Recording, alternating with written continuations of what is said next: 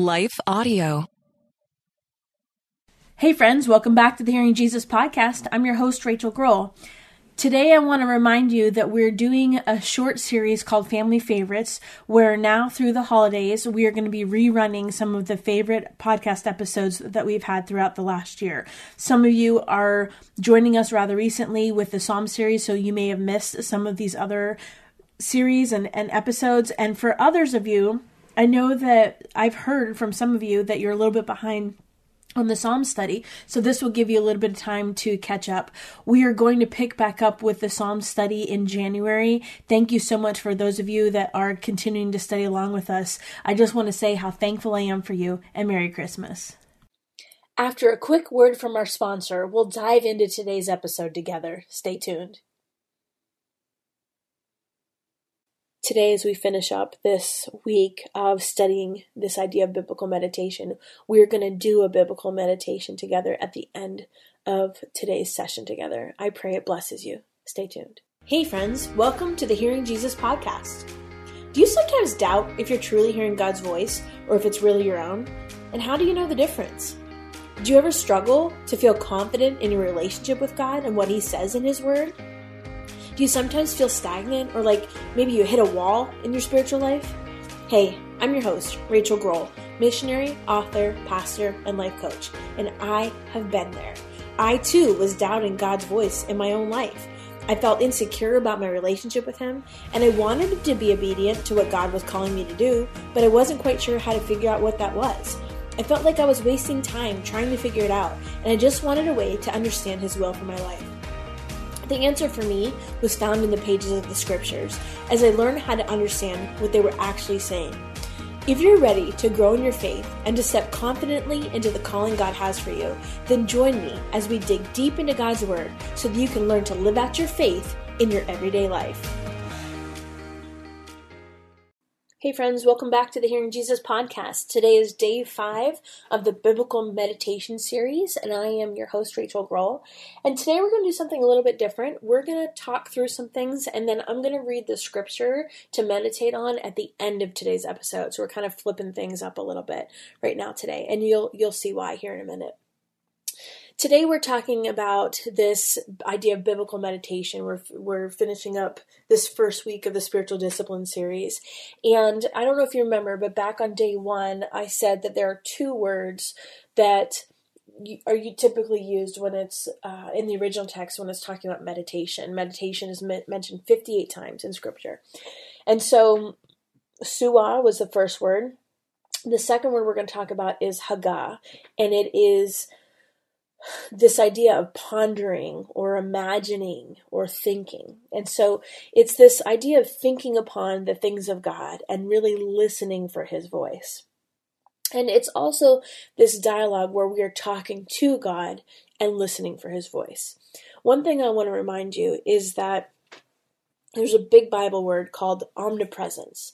And basically, what that means is God is always with us. It does not matter where we go, it does not matter what we do, God is always there. It's a matter of recognizing that He's there. And so, what meditation does is it creates this emotional and this spiritual space where we can hear from God. I like to think about this in terms, I use the parenting analogy a lot uh, because I have children. I have three girls, and we take walks together, we spend a lot of time together, and we're together all the all day long, especially during COVID when everybody what is everybody was homeschooling. We're talkers, and as a result of that, I know their voice. And so when one of them calls me from the other room, I recognize which kid it is because I know their voice. If if someone calls us on the house phone, unless it's my husband, most people don't know which girl they're talking to because they do sound similar, but I always know. And I know it's a little bit different, but sometimes, and this is where a lot of people struggle, sometimes the voice of the enemy, he uses our own insecurity or our own ego, and it can sound similar to the voice of God. And the way that you tell the difference, well, it's the same way that my husband and I can tell the difference between everybody else. We spend time with them. And actually, my sister in law can usually tell because she spends a lot of time with us. But the key here is time. Your relationship with the Lord is no different. And the way that you learn to discern His voice is by spending time learning His voice. And how do you do that? You do that with His Word. You get better at recognizing His voice when you spend more time in the Word. The thing about that is because, and we mentioned this earlier this week, that there is this intentional piece where we are spending time in His Word, we are meditating on His Word, that we start to get familiar and learn His voice so that He can interrupt our thoughts in other times of our lives. He can interrupt the chaos and we will recognize His voice. There was um, a really powerful example of this in my own life. My my grandmother, um, my grandparents pretty much raised me. Um, my grandmother, she had taken a, a, bad fall down the stairs and she hit her head and um, she had a brain bleed. And then I got the call about that in the middle of the night. And it was very clear that it was only a matter of time before she was going to pass. And because it was the middle of the night and we lived about an hour away from, from the hospital where she was at, I had my husband stay at home with our kids, and I I went uh, up to the hospital. And so, of course, it's almost an hour drive in the car. And to be honest, it was one of the most intense moments of grief I've ever experienced. And you know, you don't you're not rational and you can't think when you're grieving, especially in those first early moments. And I was desperate to try to get up there in time to say goodbye to her and um, just all of these emotions going through. And so this doesn't sound rational now, now that I'm saying it out loud, but I remember driving, and as I was driving, of course, I'm alone in the car. I remember just like looking over to the passenger just passenger side and just saying, praying uh, over and over again, I need you, I need you, I need you. And I even like reached my hand over to like the armrest on the passenger side. Like I think in my mind I was just thinking like maybe there would be some sort of comfort or peace, like this manifestation of of of picturing Jesus sitting right next to me. And I just kept saying that over and over again between my sob you know sobs and, and just weeping just saying god i need you i need you i need you and in that moment, I'm telling you, as clear as day, he said, I'm not over there, I'm right here. And man, he interrupted my chaos with his word. And I recognized it because I had been meditating on his word and I had been listening for his voice. So that when he spoke in a moment when I wasn't even listening for him, I was too caught up in my own emotion, he was able to interrupt me interrupt my racing thoughts and I could recognize it because I had been spending time with him and I recognized his voice. And it was the opposite of my own emotions and my thoughts. And that peace that came from that interaction was what allowed me to walk into that hospital room and say goodbye. And so instead of that thought that I had been ruminating on, like, I need you, I need you, I need you, this feeling like he wasn't there, instead it was, I'm right here. I'm right here. I'm not that far away. I'm right here. I'm inside you. And so there's a peace that comes from being in this relationship with God, this communing or communicating with God. And that's the part that transforms us. Meditation is the piece that places us in the posture where we can hear from God, but it's that interaction with God that changes us. The enemy wants you to think that this is hard. And it's not. In fact, it's the very thing that enables you to get through the things in life that are hard. And I'm not unique. I mean, we see throughout the pages of scripture how God has all along pursued relationship and communication with his people. And so he longs to have that relationship with you too. And in fact, he died to get it. He will meet you where you are at, in your desperation, in your grief, in your chaos. And we have this tendency as humans to want someone else to talk to God for us, but that's not the reality of it. That's not what's going to heal us. That's not what get, what's going to give us the peace that we need to get through the situations. We see that with the Israelites. All all over the places of the Old Testament. And honestly, people ask me all the time to pray for them over a decision they have to make. And I will say to them, "Well, what has God told you in prayer?" And so many times I get this confession that they really haven't listened for God's response. So they haven't even asked God. They haven't even prayed about it. And I think, "Why? Like why wouldn't you talk to God about it before you talk to me?" Let's take a quick break, and when we come back, we'll continue discussing the rest of this episode together. Stay tuned. But the enemy has tricked us into thinking that we don't have equal access to God, and that is not the truth. How do I know if I'm hearing from God or if it's my own voice? It's this it's meditation on God's word. It's learning to listen to God and meditate on his word. The She Hears Bible study, the podcast, the resources, everything I do in my ministry is all about this right here this skill of learning to meditate and understand and hear God's voice so you can recognize it in your daily life. So, I'm going to give you a couple tips and then we're going to um, practice this. This this aspect of meditation, this Haggah, we're going to practice this with John chapter six. The first tip I have is to pick a scripture. Our minds tend to wander, and if you start with God's word, eventually what will happen is you will get to a place that you can just go to prayer and listen for God's voice. But for now, I want you to pick a scripture that speaks to a need you have. We talked about this earlier in the week. And so I listed some for you. I think it was day three. You can go back and listen. Or you can just pick one that speaks to you for what you need right now. And this is not the end time for intense study or breaking down the Hebrew and Greek. Greek, we will get into that during the the biblical dis- discipline of study. But right now, it's about meditating on God's word and allowing the Holy Spirit to speak to you through His word, to internalize it. Because remember, it's living and active, and it can speak to your spirit in a way that you need it to so that it's living inside of you. That peace that I got was living inside of me, meaning when I could walk through that hospital room and I could stand there in peace because of that interaction with the Holy Spirit. That may mean staying on a certain passage or a verse for a while. In the She Hears Bible study, we do the same passage for a whole week. We use the color method. Um, you know, the, the tools that I teach you in that Bible study is really to help you learn how to engage with Scripture outside of the Bible study throughout all of Scripture but you may need to same, stay on the same passage for a while until it becomes a part of you. The second tip I have is to pick a time. And we've talked about it a couple different times throughout the week. A lot of times I do it before bed. Um, when you're first starting this and learning this as a discipline, as a habit, you may want to pick a time during the day that you are not sleepy to do this. And I think, especially if you're trying to develop in this, it's really helpful to be intentional because we are all busy. We live these fragmented lives, especially now that a lot of us are working from home and the kids are home. And if we aren't intentional, our day gets away from us. So pick a time and plan for it and treat it like an appointment. You will go on a date with your husband or your your boyfriend or whatever, and you don't just fit it in. Instead, you plan for it because it's important to you. That relationship is important to you. This should be the same thing.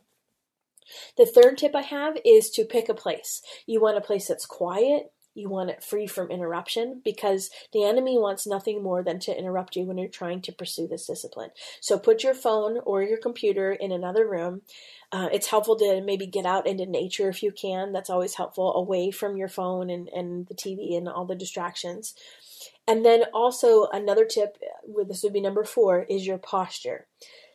The posture of your body is not as important as the posture of your heart. However, sometimes they're not easily separated. And so, yes, you want to be comfortable, um, but if you're doing this in bed and you're super, super tired, you may not want to start there because you might just fall asleep. And so, if you're really trying to work on developing this skill, this muscle, so to speak, you want to be comfortable, but you don't want to be in a position where you're falling asleep. And so, for me, it's things like, you know, I wouldn't want to kneel on the floor because when I kneel on the floor, my knees hurt, and if my knees are hurting, you know, above above forty, it's a whole different ballgame. But if my knees are hurting, it's gonna be hard to concentrate on God's voice because I'm gonna be concentrating on pain. And so, um, just set yourself up for success and and be conscious of that. And then the fifth tip is don't give up this is these are called spiritual disciplines for a reason because they take time and intention. So if you were training in the gym, you wouldn't just gain muscle in one day or three days. It takes a while. And so you have to think about this as a spiritual muscle.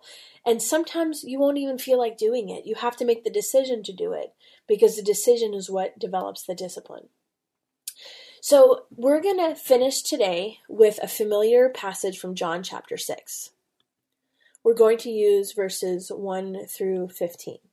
And this is a familiar story, probably for most of you. And what we're going to do is we're going to use this practice of, of Haggah, putting by putting ourselves inside the storyline of Scripture. And so, this is the story of where Jesus uses the lunch of the little boy to feed the five thousand. And so, you're going to imagine yourself as for this practice as the child who gave his lunch.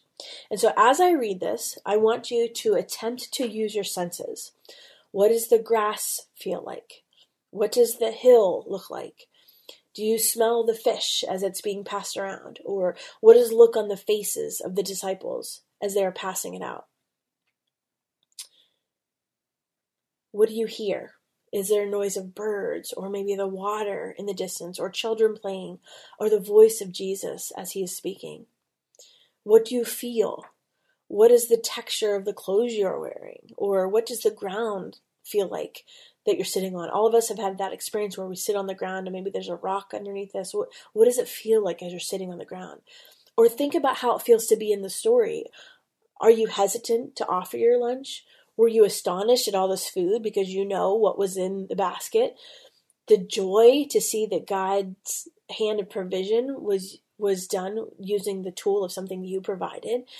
You might have to read through it a couple times to do this, and that's okay. That's part of this meditation experience. But I don't want you to just stop at reading. I want you to think through. Remember how God talks about um, imagining and um, being in a place where you're thinking and pondering about God. So, so in your mind, think about watching the crowd leave. What would have happened at the end of that scene? Watching Jesus leave, and maybe you're left alone, and maybe you're sitting on a rock, or you're overlooking the water, but you're quiet and you're still, and you're reflecting on what just happened. Then you notice that Jesus has returned and sits down on a rock next to you. You're silent together for a little while. You're enjoying each other's presence. But after a little bit, Jesus turns and asks you, What can I do for you? And you tell him your needs, your fears, your heartache, your hopes, your prayers, your grief, whatever it is. And don't be surprised if some emotions rise up. Don't hinder that. That's how we heal. Let those emotions come to the surface and experience them in the presence of Jesus. That's how we heal. Allow it to happen and just be in His presence. Don't rush. When you finish, quiet your spirit, allow everything to come up that needs to come up.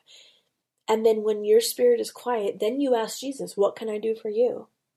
And then listen quietly, prayerfully, and nothing might come, and that's okay. It might just be about being in His presence because His presence is holy, and that holiness is what heals us. If words do come, take them seriously.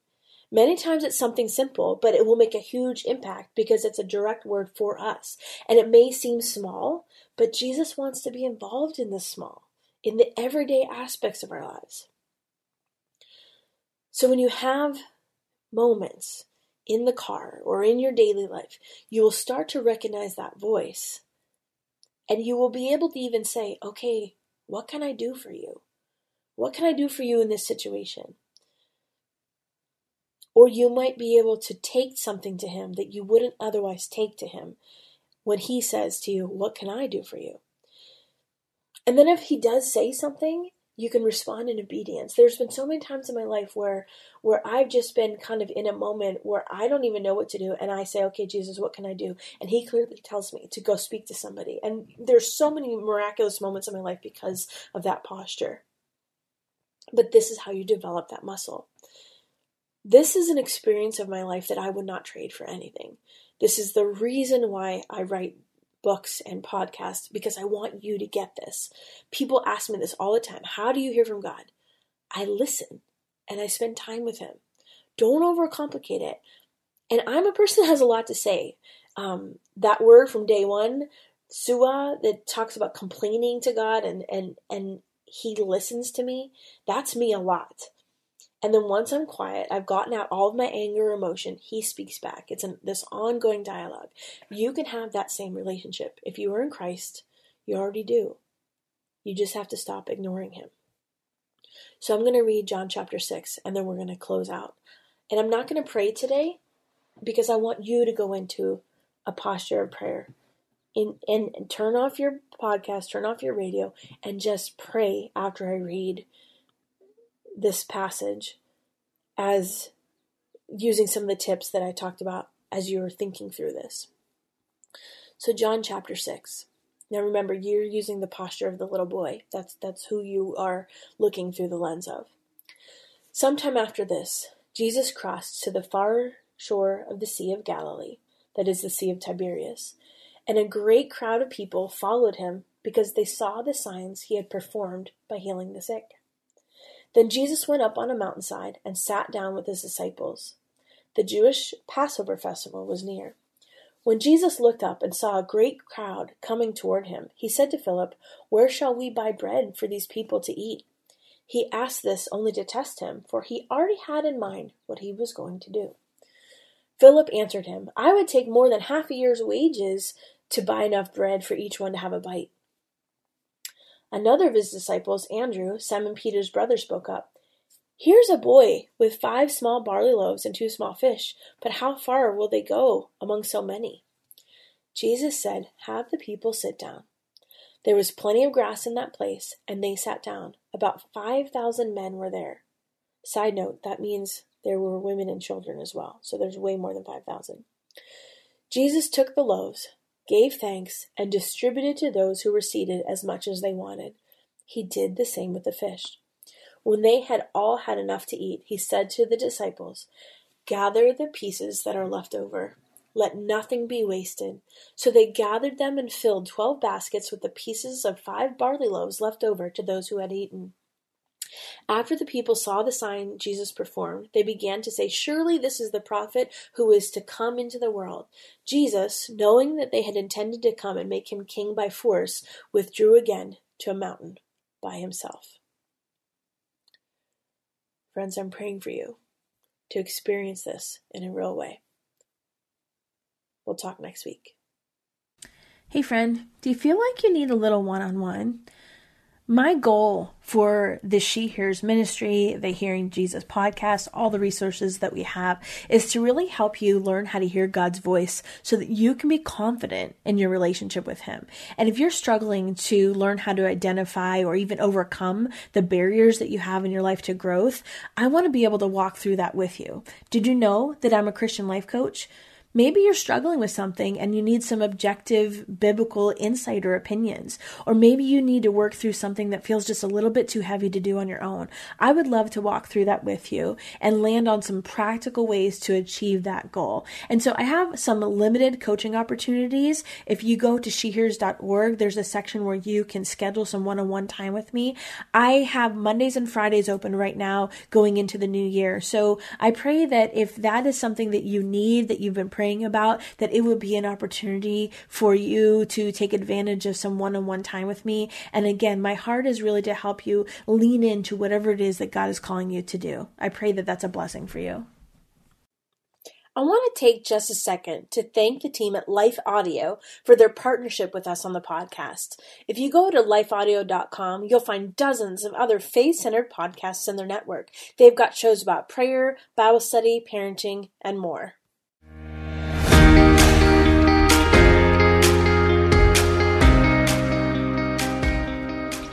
Friends, if this podcast helped encourage, empower, or equip you for God's call in your life, I would love it if you would head over to Apple Podcasts and leave me a review. That's the number one way you can support my show. You can also join our free Facebook community or Instagram page where I share inspirational tips, resources, and prayer throughout the week. Hey, I want you to know I'm praying for you this week. Know that you are loved, you are cherished, and you are His.